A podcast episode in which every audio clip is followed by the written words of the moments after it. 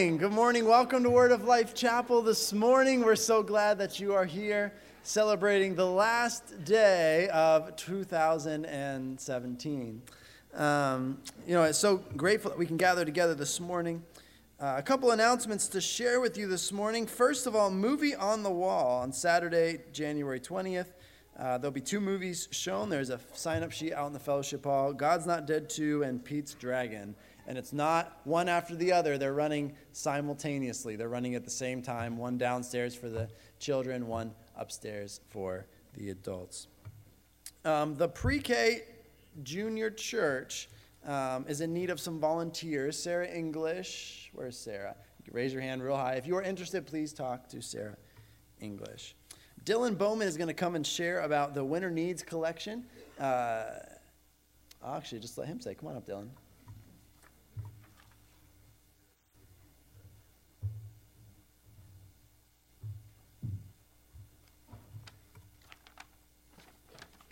Morning. Recently, the teen and adult Sunday school classes have come together to think up ideas that we can carry out to show the love of Christ in Halifax and surrounding communities. I volunteered to lead the first of our projects, a winter needs collection for the homeless in the Halifax and Harrisburg areas. There's a fluctuating number, but last I heard there was at least 400 homeless in Harris, the Harrisburg area alone. I met several of them on different occasions when I was with my Boy Scout troop in Isaiah 61 Ministries. And some of the homeless that came for help there were very kind people and had just fallen on hard times. I have a short video to share with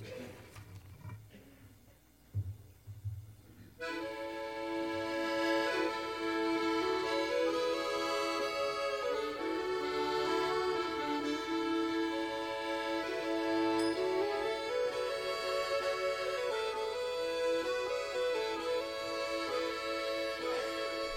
Look at me. As ragged as a broken man can be, disappearing like a raindrop in the sea, sinking like a stone. Look at me. I ain't got a nickel's worth of pride. I'm busted, bruised, begging to survive. Down on bended knee, Jesus, look at me. I walk unseen, a ghost that's got no My desperate heart, cold and hard and dry up inside. I'm dying on the vine. Look at me. I know it ain't an easy thing to do. My desperate eyes, I know they burn right through. The comfort that you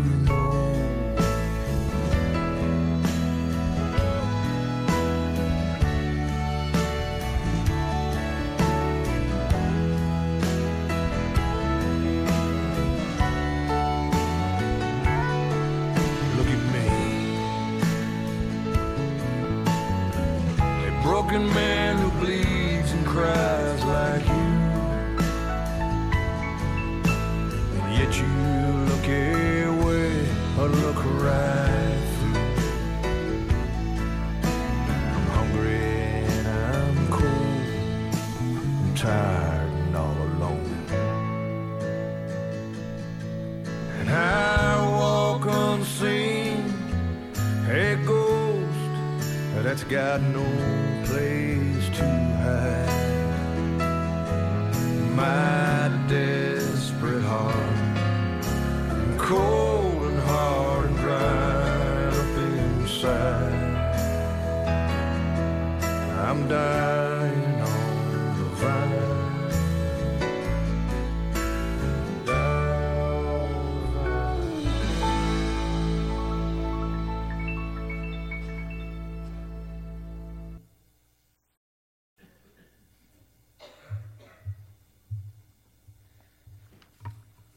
Should be a flyer um, in, for the Winter Needs Drive in your bulletins. It looks like this. It explains how we are collecting winter hats, coats, gloves, scarves, hand warmers, and blankets and other winter needs that are similar, and other materials throughout Jan- the month of January. The only thing that isn't in the flyer that you all need to know is the drop-off locations for all the materials that are donated. So far, we have drop, drop-off bins at the Halifax Youth Center, Doughboys Pizza, Valley Ag and Turf, Hornings Hardware, and here at Word of Life Chapel. There's a box in the coat room. And we're also accepting any other locations that you might all have, if you know any. If you have any questions on anything that the project entails, you can just contact me via email, which you'll find on the flyer as well. Thank you in advance for all your contributions. Let's make this a successful drive and be the hands and feet of God.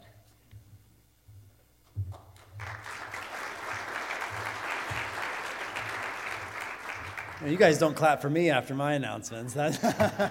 No, well done, Dylan. Really well done. And um, you know, you know, one of the most effective ways to spread this is through Facebook. So if you have Facebook, um, if you share the uh, what, the the post that we have on our church Facebook page with all the things, it, it goes to so many people because then all of your friends see it. Um, as of the other day, it had been on maybe 24 hours and it had been viewed by over 1,500 people.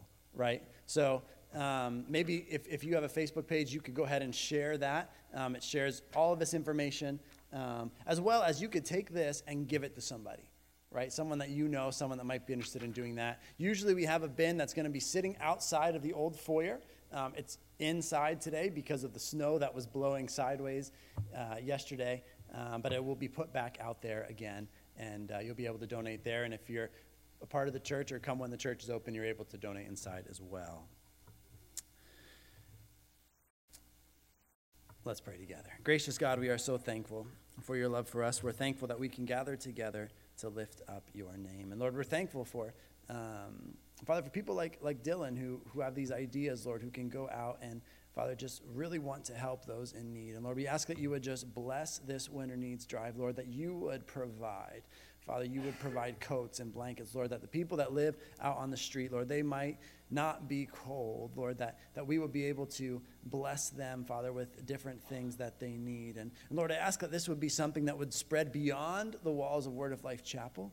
Lord, that it would be something that the Halifax community would get behind.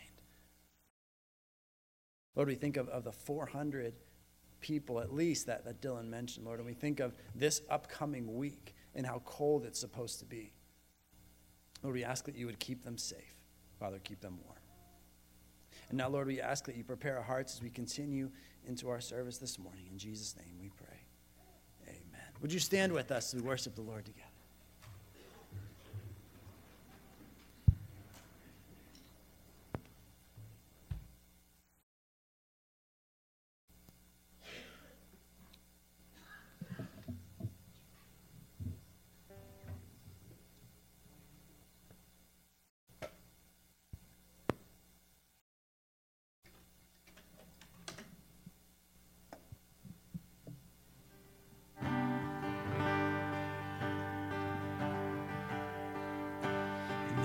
I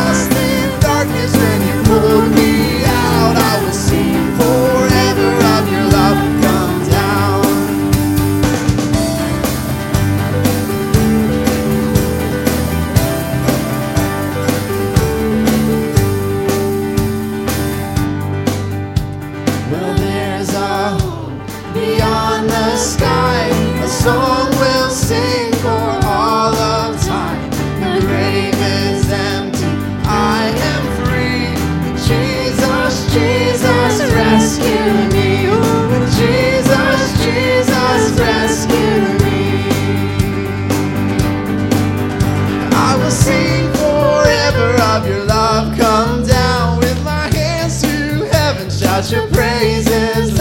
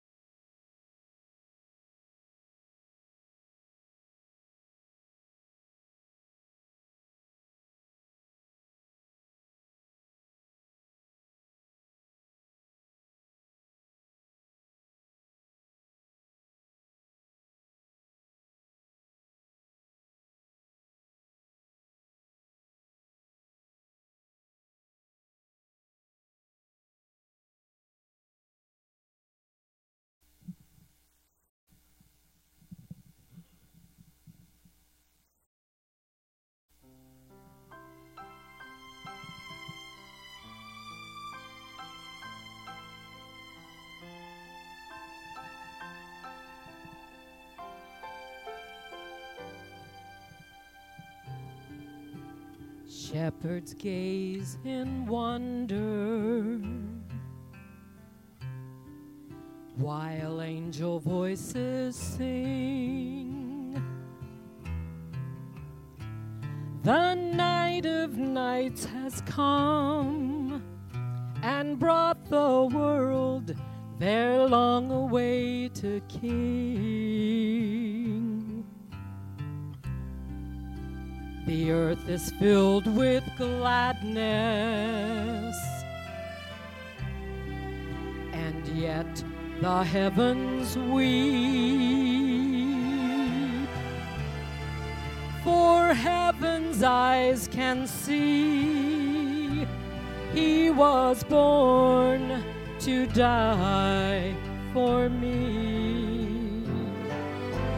Jesus, baby Jesus,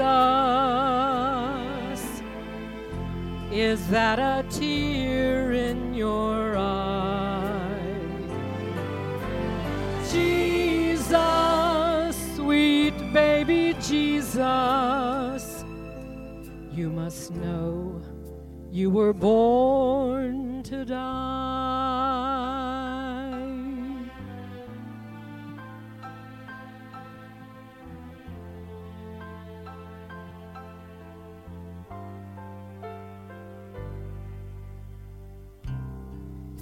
It must have broken God's heart for the future he could see. Yet he formed the hands and feet, knowing one day they'd be nailed to a tree.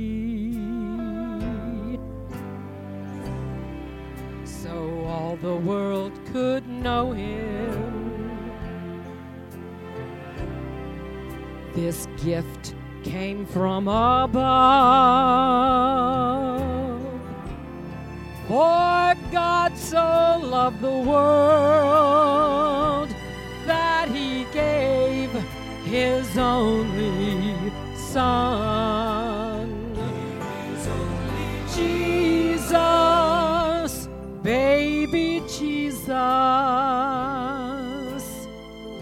With a tear of love in your eyes. Jesus, sweet baby Jesus, you knew you were born to die.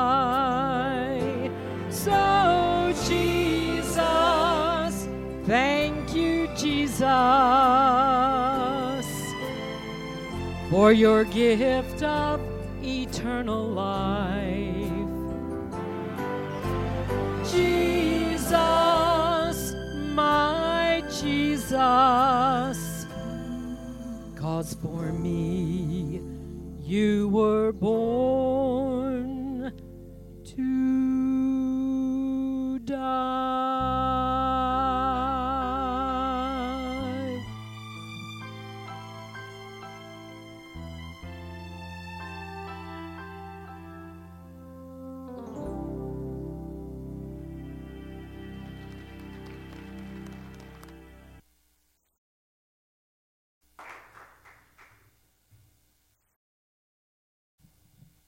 right, could you open your bulletins and pull out this little slip that says read scripture? Read scripture. And then just hold it kind of up in the air so I can make sure that everybody got one and to make sure you're all looking at it. All right, perfect. Thank you. Um, so, we are starting this new thing called the New Testament Challenge. Um, the goal of it, the purpose of it, is to get us as a family of believers at Word of Life Chapel in the Word of God. So, if I would ask you this question, how many times did you read your Bible this week? And you had to answer between one and seven as far as the days of the week go. I'm not going to ask you to do that. What would it be? What would it be? And for some of you, it would be seven. For some of you, it would be three. For some of you, it would be zero, right? But, but the important thing here is that we are all getting in the Word. We are a family. And it's sometimes easy to forget, but if we are part of the body of Christ, we are family, brothers and sisters in Jesus Christ. And, and the Bible talks about how important it is to meditate on God's Word. to make sure that we are reading the Bible. You know, I, I have this little theory, and it might not be true, but, you know, back when people didn't have their own copies of the Bible, they longed for it, they desired it, they wanted everything they could do about it. They were trying to find it. You think of the third world con- or the, the countries that uh, believers are persecuted in, who cannot have Bibles, and all they want is a Bible. But we are spoiled here in the United States of America, and we have a New Living Translation, an English Standard Version translation. You have it on your phone, you have it on your Amazon audio books, and it goes on and on and on to the point where the Bible is not as special to us as it should be. And correct me if I'm wrong, I, I definitely might be, but that's kind of my theory. Many of us have many different translations of the Bible sitting at home. It Doesn't matter how many copies of the Bible we have at home. It matters are you getting in the Word? Are you getting in the Word? So, we are going to be starting this new thing called the New Testament Challenge.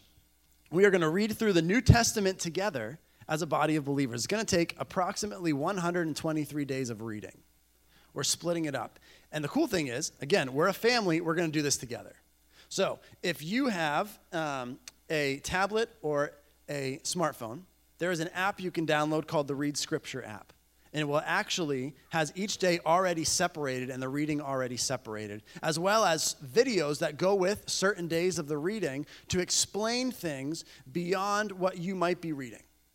Sometimes, you know, you read scripture and it might be a little confusing. Well, some of these videos help with that. Um, the Read Scripture app is through Crazy Love Ministries. Francis Chan, if you've ever heard of Francis Chan before, it's one of the things that he does. Those of you who do not have a smartphone or tablet or prefer to read your hard copy of the Bible, next week and the week after, I'm going to have papers printed. They're going to be out in the foyer, and you pick one up and take it home with you, and it will have each day and what you need to read during that day. We're not only going to read through the New Testament, we're going to read through Psalms as well. Um, it's approximately 15 to 20 minutes of reading a day, six days a week, and one day a week off.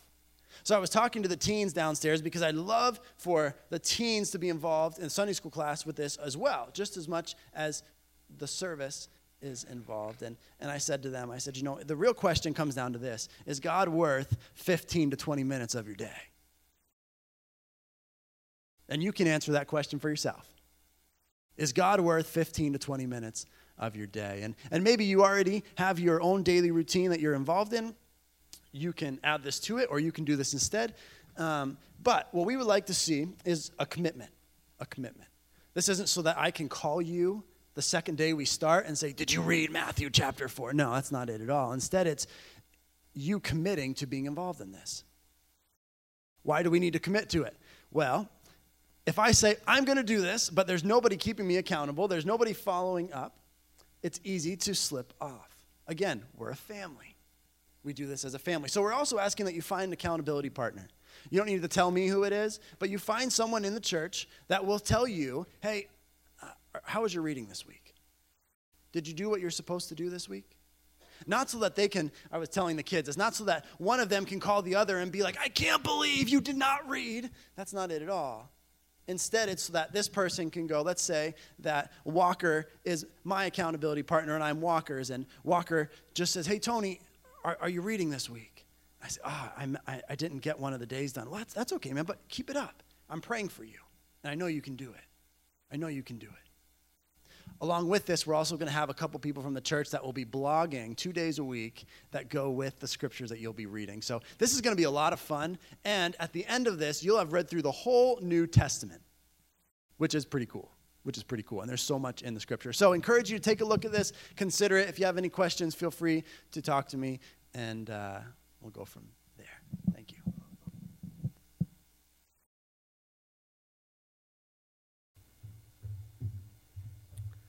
I have a couple of folks that uh, we need to pray for this morning. Um, I was talking to Joyce Hoffman yesterday, and uh, she's on our prayer list. Um, she actually fell a couple of days ago. Nothing broken, but very sore, very bruised. And so please keep Joyce and Jean as well um, in your prayers. Uh, they miss us, we certainly miss them, um, but their getting up there in years and they're mobility and getting out and in. It's just not what it used to be. So please pray for Joyce and Jean, especially for Joyce, who uh, has fallen and um, is very, very sore. Also, keep John Strawhecker in prayer. For some of you, you know John, maybe others you do not. Uh, we have him listed here under loved ones and friends. Um, he's in the Community General Hospital. Uh, that was the old osteopathic hospital in 279 for rehab.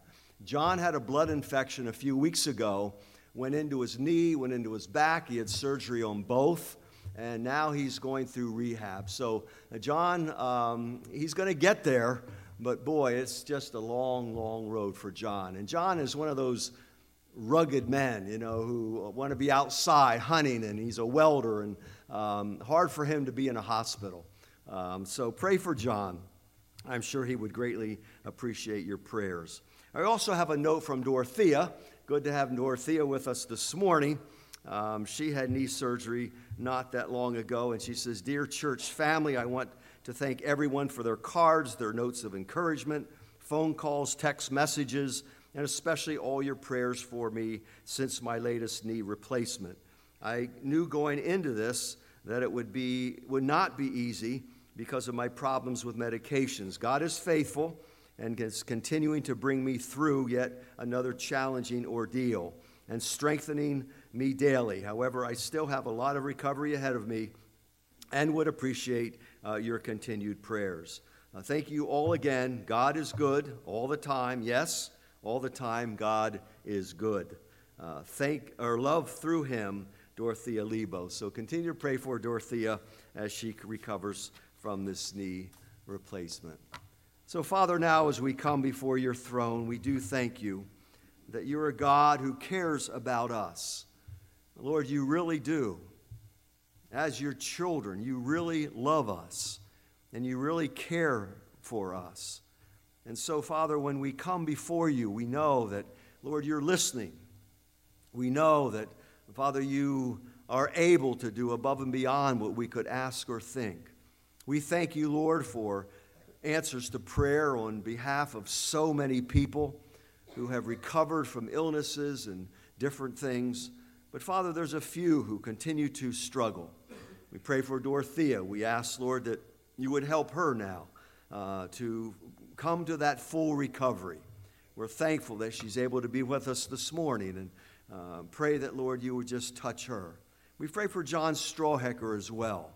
Uh, Lord, here's a man who uh, is very active, and Father, we know that uh, a hospital stay is not um, something that he is very patient uh, to endure. But Father, we pray that uh, you would help him to go through this rehab and recover even quicker than maybe have been expected. Father, I think also of Joyce Hoffman. Uh, we thank you that, Father, you have watched over her and not having anything broken. Uh, but Father, she's very sore and bruised, and so we bring Joyce before you, as well as Jean, her husband. Uh, Father, we miss the Hoffmans, and we certainly pray that at some point, Lord, you would allow them to be able to join us once again. Uh, but in the meantime, Lord, I pray that they would know that uh, we love them and we pray for them, and pray, Lord, that you would just watch over them in every in every way. Again, Father, we're thankful this morning for allowing us to come together. We are a family, as Pastor Tony has reminded us. We are part of the body of Christ. We are um, your children. Uh, and so, Father, we have a special relationship with one another. Uh, we call this our home church. Father, we love the fellowship that you've allowed us to have as we do during the greeting time, to be able to shake hands with those, Lord, who we haven't seen for a week. Uh, we thank you, Lord, that uh, we are um, a loving body of believers and pray, Lord, that you might uh, use us greatly uh, to minister to one another, to pray for one another, to encourage one another. Lord, this is what the church does. And I thank you for allowing us all to be a part of this local body. Now, Father, we do ask that as we move into um, the preaching of your word. That, Father, you, by your Spirit, might move into our hearts, move into our lives, into our minds, Lord, and shape us and mold us. For, Father, we know it's your word that you use to help us to grow, to help us to mature. It's one of the reasons for the New Testament challenge. Lord, we need to get into your word because it's your word that is used to make us more like Jesus. So we pray, Lord, that you might remove the distractions, Lord. There are so many. And help us, Lord, to be able to focus on those things that are before us. We pray these things in Jesus' name. Amen.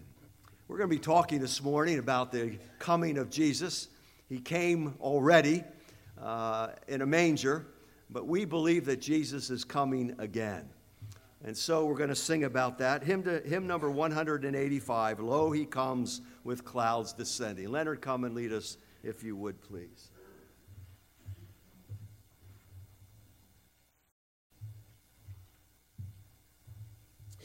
Yes, hymn number 185, and I'm going to ask you to stand with me as we sing this. Then junior church folks can be dismissed. 185.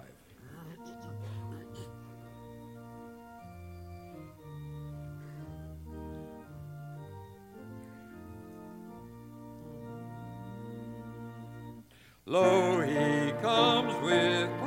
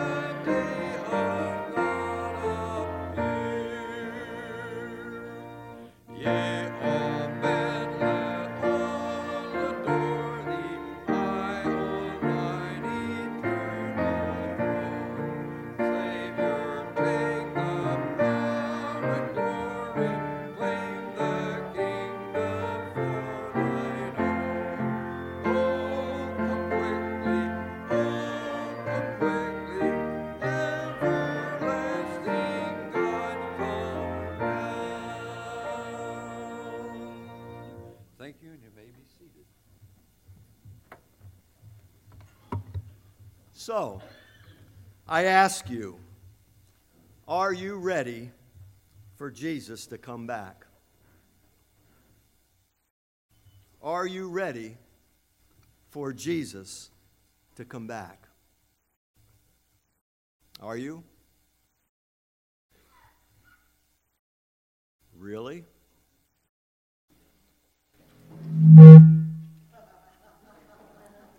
That was not planned. Jesus came the first time. We looked at that in the last couple of weeks. He came lying in a manger. He came humbly. But the Bible is quite clear when it states that Jesus, he will come again. That there will be a second coming. We as the church, we believe that there's what is called the rapture which means that Jesus is coming in the air. We don't know when, but we do know that he's coming for sure. And my question to you this morning is Are you really ready? At board meetings, we always have a time of devotion. We also follow that with a time of prayer. And so at board meetings on the third Thursday of each month, we pray for you. We pray for the needs of the people, we pray for those who are ill. But before that, we have a devotional time, a time in which we have a rotation. Uh, each of the deacons, they take a turn. And um, last time we met, uh, Ken Cownan, although he's under the weather this morning, uh, it was his turn. And this was the verse that he read as he was talking about abiding in Christ, remaining in Christ. In 1 John chapter 2, in verse 28, we read, And now, dear children, continue in him. There's the idea of abiding in him, remaining in him so that when he appears, Christ, we may be confident and unashamed before him at his coming. So, if we abide in Christ, if we remain in him, if we continue in him, when Jesus comes back, we will be unashamed. But what if we are not abiding in Him? What if we are, for some reason, we are living in sin? What if, for some reason, we are doing things that are wrong? What if, for some reason, we are in a wrong place? What if, for some reason, we are using wrong words? Will we be uncomfortable when Jesus comes back? Will we feel shame and so I ask you, are you ready for Jesus to return? We're concluding this morning our series in the book of Mar- in uh, the Synoptic Gospels. I said the Synoptic Gospels are Matthew, Mark, and Luke, and we looked at Matthew and we looked at Luke. And uh, in those two Gospels, we had the birth of Jesus foretold, and then we also looked last week at the birth of Jesus announced. Now we come to the book of Mark. Mark is interesting because he doesn't speak of the birth of Jesus. There's no great genealogy like in the book of Matthew. There's no announcement like we looked in the book of Luke. There's no details about his childhood. But Mark opens by introducing to us a man. Strange, maybe a bit weird. A man by the name of John the Baptist. And John the Baptist is the forerunner of Jesus. John comes on the scene to announce that Jesus' public ministry is about to begin. That's his mission. That's what he is called to do. He goes before Jesus, he prepares the way for Jesus like a snowplow. Didn't you love yesterday? No, some of you did. The snow, the cold, I guess it really is winter. But the snowplow came through and made a way for the cars to follow. John the Baptist is a forerunner.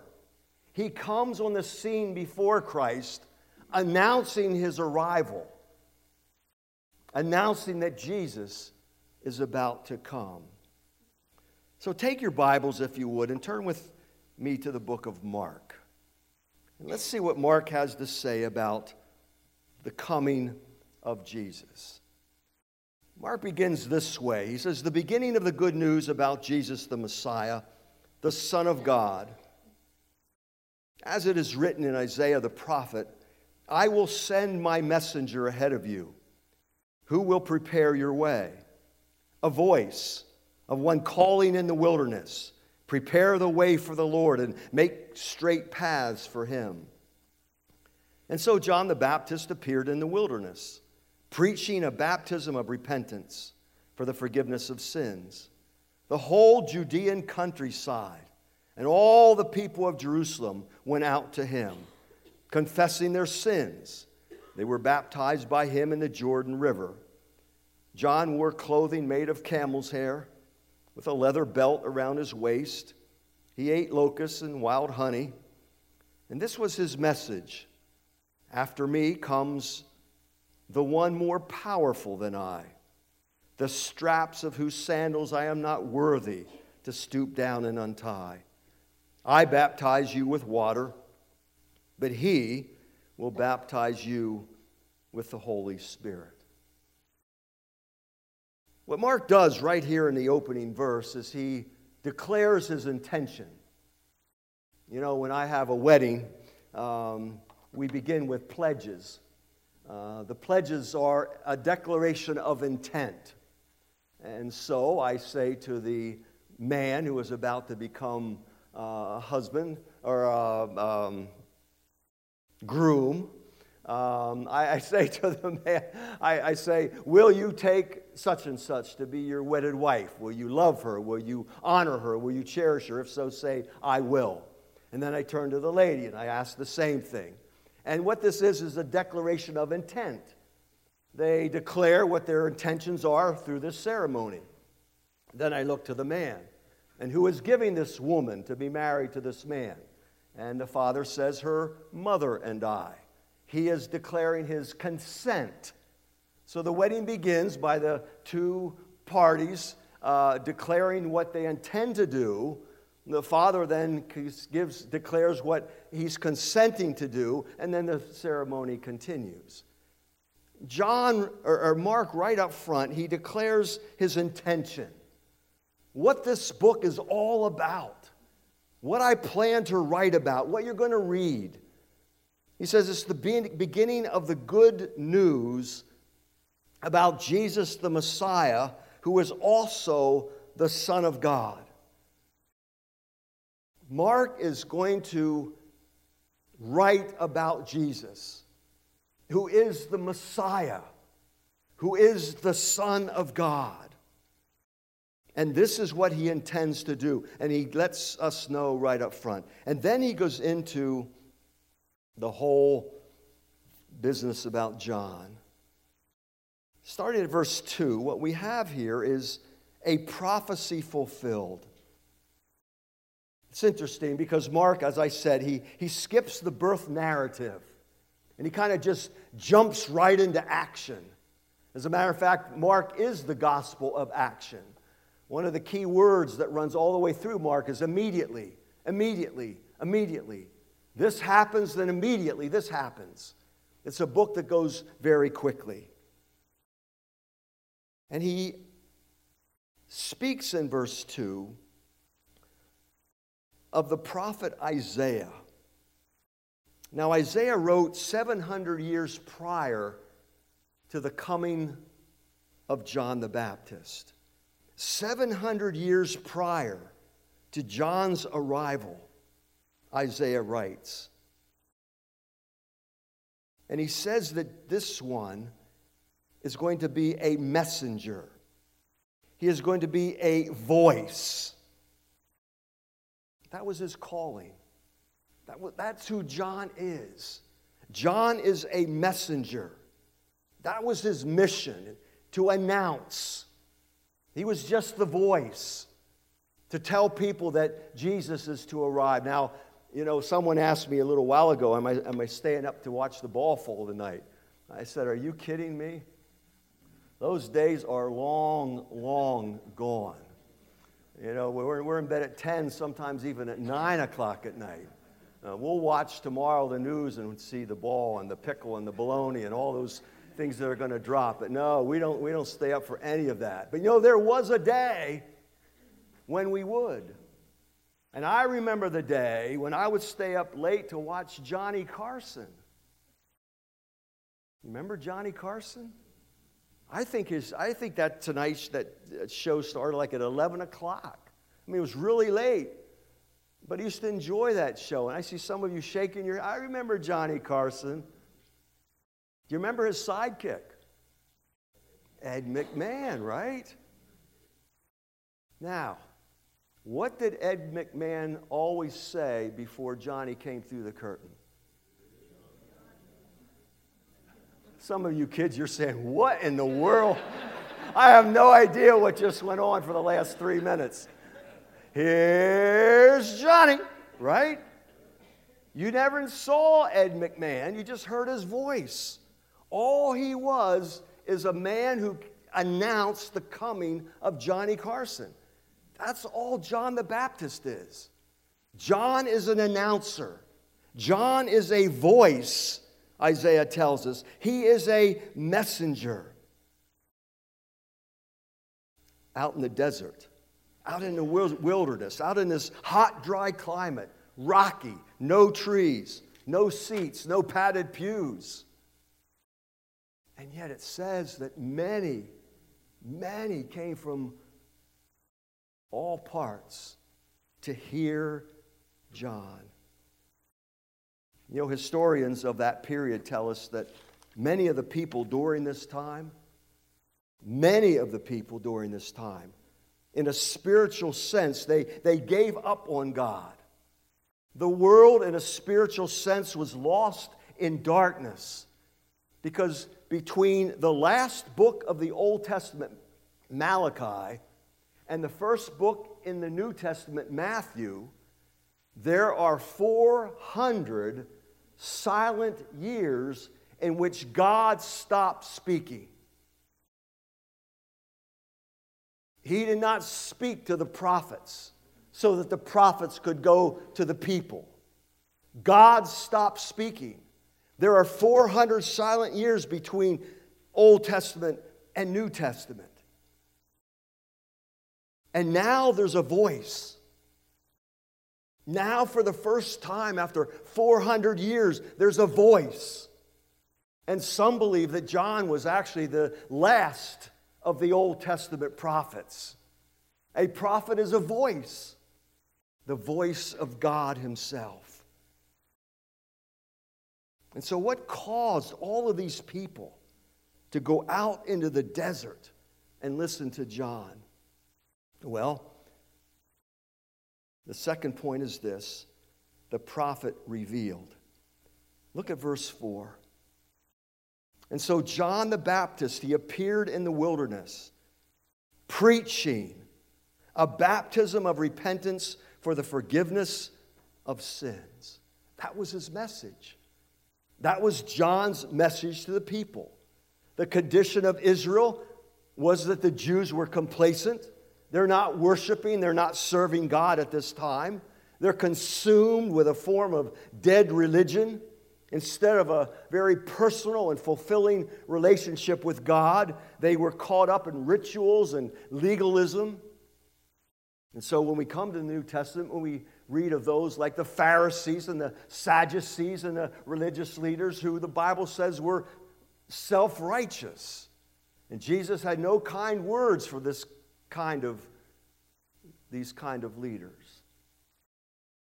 And now John shows up. In the midst of all of this, this awful condition in which Israel finds themselves, and John shows up and preaches a simple message the message is repent.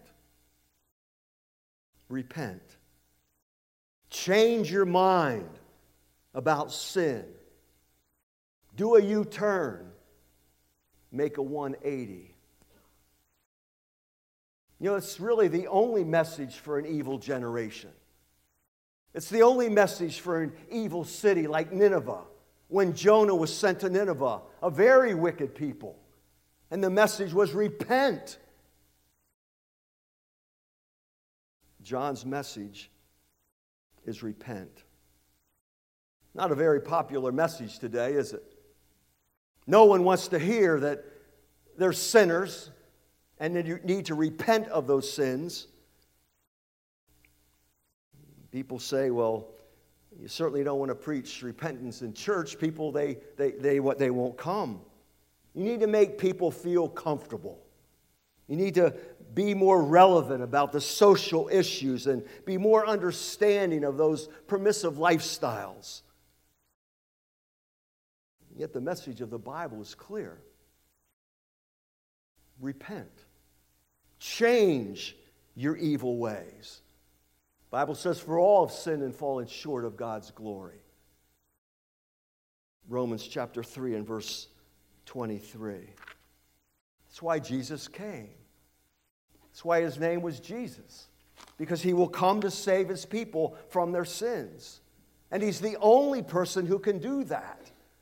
Jesus himself said, I am the way, and I am the truth, and I am the life, and no man comes to the Father except through me. Jesus is the only one who can wash away the sins of mankind and has done that on the cross.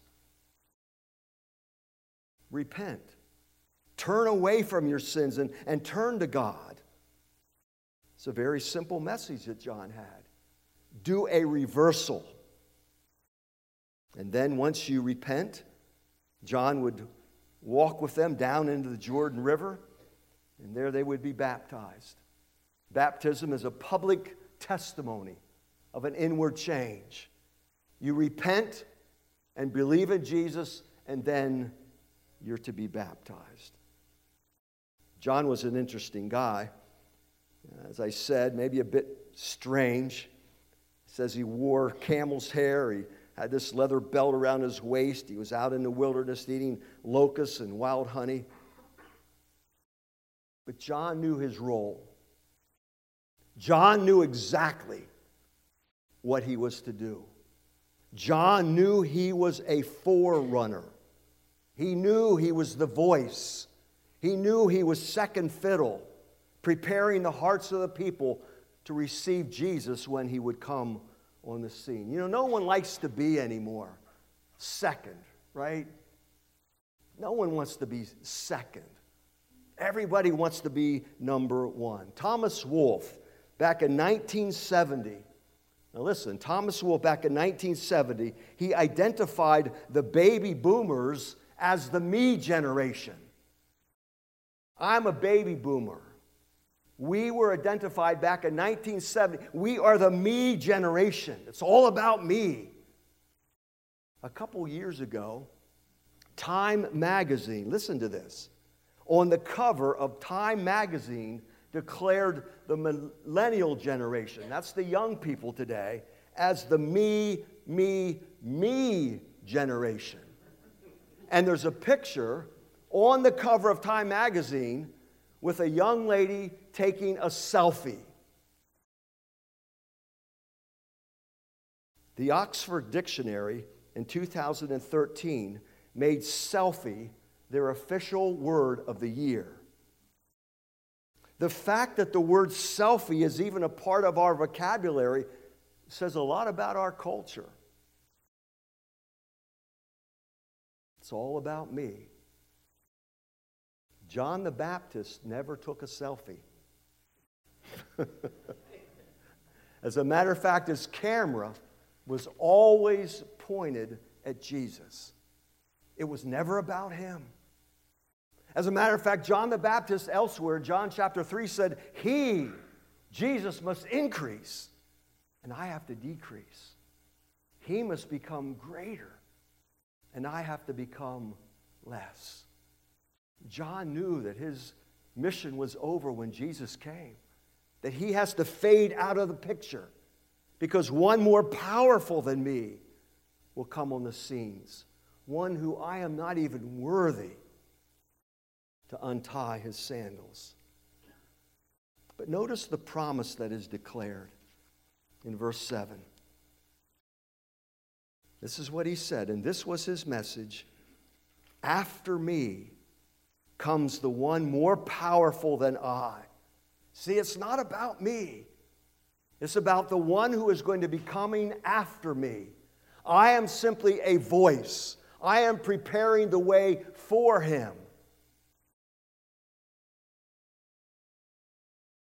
And they waited 400 years, the Jews. They've been waiting for 400 years, these silent years, for the Messiah. When will Messiah come? And he came. He came as a babe in a manger, and the promise was fulfilled. We have been waiting today 2,000 years for Jesus to come back. 2,000 years we've been waiting. But we also have a promise. In Revelation chapter 22 and verse 20, we read these words He who testifies things says, Yes, I am coming soon. Amen. Come, Lord Jesus. The words, Yes, I am coming soon, if you have a red letter edition, those words are in red, which means they're the very words of Jesus.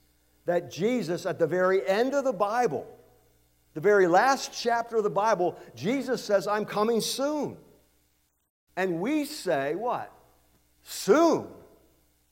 It's been 2,000 years and you haven't come back. Why? Why didn't Jesus come back already?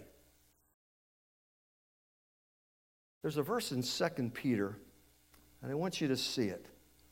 2 Peter chapter 3. In 2 Peter chapter 3, it says this But do not forget this one thing, dear friends. With the Lord, a day is like a thousand years, and a thousand years are like one day. So, 2,000 years in God's mind and his timetable, it's like two days. But let's read on. The Lord, he's not slow in keeping his promise, as some understand slowness. 2,000 years seems slow to me, but maybe I don't quite understand what is going on here. Instead, God is patient with you. You. God's patient with all of us, not wanting anyone to perish, but everyone to come to repentance. You know why Jesus hasn't come back yet? Because he's waiting on you to get about the business of being his witness. Because God is not willing that any should perish, and we are his ambassadors. We are his children. God has an assigned witnessing and sharing the gospel with the angels. That's our job. That's the job of the church. God being not willing that any should perish, he's being patient with us. And he's saying, Get on the stick. There are people out there that need to hear the gospel. And once you people, as the church, get on the ball and share the gospel with your friends and share the gospel with your family, then I'll come back. You see, we often think, oh, Jesus, come back so my problems can be solved. Jesus, come back so I don't have to have this pain anymore and I don't need to be sorrowful anymore. And I, God, it's all about me. Come back for me. And Jesus says, wait a minute. It's not about you. It's not about you. You see, the baby boomers, it's a me generation. Millennials, it's a me, me. It's not about us. You know, the one thing you can't do when Jesus comes back is witness to your friend. The one thing that's taken away, right? When Jesus comes back, destinies are sealed heaven or hell. I had a man not too long ago. I was visiting him in the hospital, and I was looking down at him, and he looked up at me, and he said this to me. He said, I've been wanting to ask you a question for a long, long time with tears in his eyes. This is what he said. He said, You remember that funeral you had back then? I said, Sure. He said, You never once said that that person was in heaven. I said, I couldn't because I didn't know. Now, this was a friend of his and knowing that if he didn't accept Christ, he is now in a Christless eternity. You know, there was a theologian I read years ago, I remember when he, I, remember what he wrote. He said this He said, A preacher should never preach on hell without tears in his eyes. I don't think we really grasp. I mean, we often talk about heaven, right? We don't understand heaven to grasp the greatness. But I don't think we really grasp what hell is like forever. God is not willing that any should perish, but some will. But it seems as though God is waiting for Jesus to come back for us as the church to get on the ball. Because when Jesus comes back, the opportunity is lost. There's no more witnessing. We used to sing a song in the old maroon hymn books, and uh, we used go over in the fellowship hall. Now they're just used to kind of raise up flowers and stuff. But uh, there was an old, an old hymn in those old maroon hymn books Work for the night is coming. When man's work is o'er. If you go back to an agricultural society, you know, they couldn't work after dark. Um, you know, today, goodness, you know, people are working the you know, 11 to 7 shift, and you have lights on your track, and you do all that after dark, I suppose. But, you know, when, when, when night would come, the work is over. And the whole song was about the coming of Jesus, that Jesus is coming back. But when he comes back, our work is done. We no longer have the opportunity to share the gospel with a friend, a family member, a coworker. That work is over, and destinies are set and sealed. And so I ask you, are you ready for Jesus to come back? Are you? Have you done everything you know how to make sure that those people who you know have heard the sound of the gospel? You see, maybe we're not quite ready yet. Maybe there are a few things we still need to do. And I ask you yourself. You know, we spoke about repentance. Maybe there are a few things in your own life that need to be changed. Listen, I would I hope that Jesus comes back next year.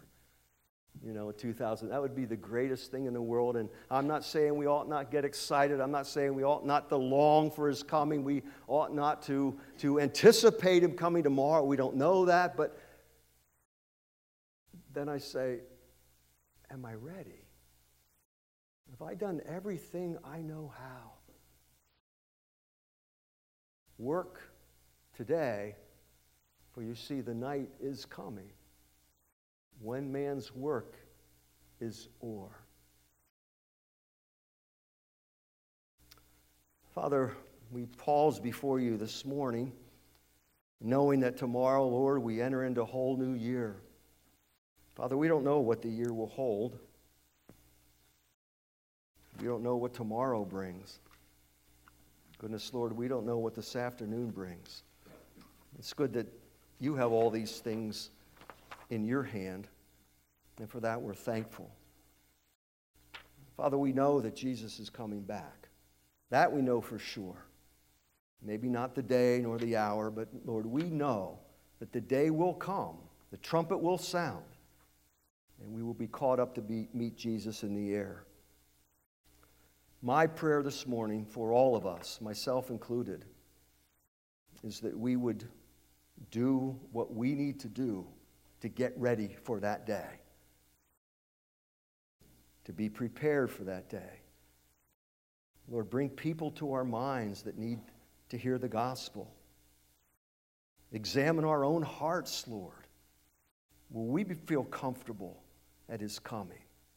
Will we be at the right place? Will we be saying the right things? Will we, Lord, be living the right life? We do say, as Jesus, come quickly, Lord Jesus. But my prayer this morning is that we might be ready, really ready, whatever that looks like. And I pray these things in Jesus' name. Amen. I, I think I kind of got off track there a little bit, Pete, with the whole uh, outline. But I do want to c- conclude with this. We, we've, uh, in the past, we've done responsive readings, um, you know, where I read, then you read, then I read, then you read. Um, that verse in Revelation chapter 22. I'd like to do that if, uh, if you can find that, Pete, if you didn't shut down yet. Um, is that the one, or is there bold print?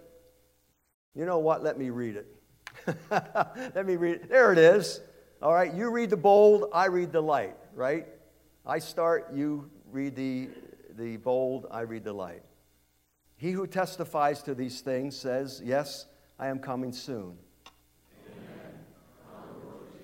The grace of our Lord Jesus be with God's people. Amen. All right, thank you. Stand with me, if you would, please. Take your hymn books and turn to hymn number 183. 183. And um, we're going to sing this again to a Christmas carol. Um, hard to let go of Christmas, isn't it? Uh, hard to let go of Christmas. So uh, this song is actually going to be sung to the same tune as the song we just sang Angels from the Realms of Glory. Christ is coming, let creation.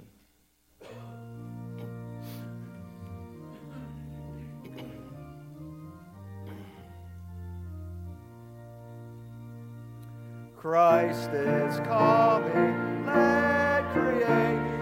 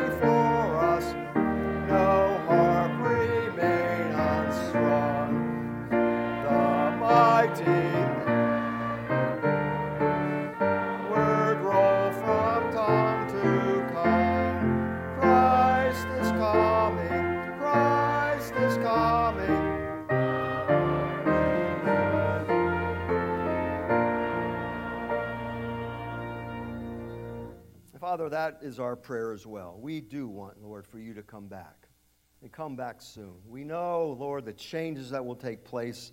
We know all that will be involved. Lord, to be ushered into your very presence. What a wonderful time that will be. But Father, until that time, until that time, help us to be doing our Father's business. In Jesus' name.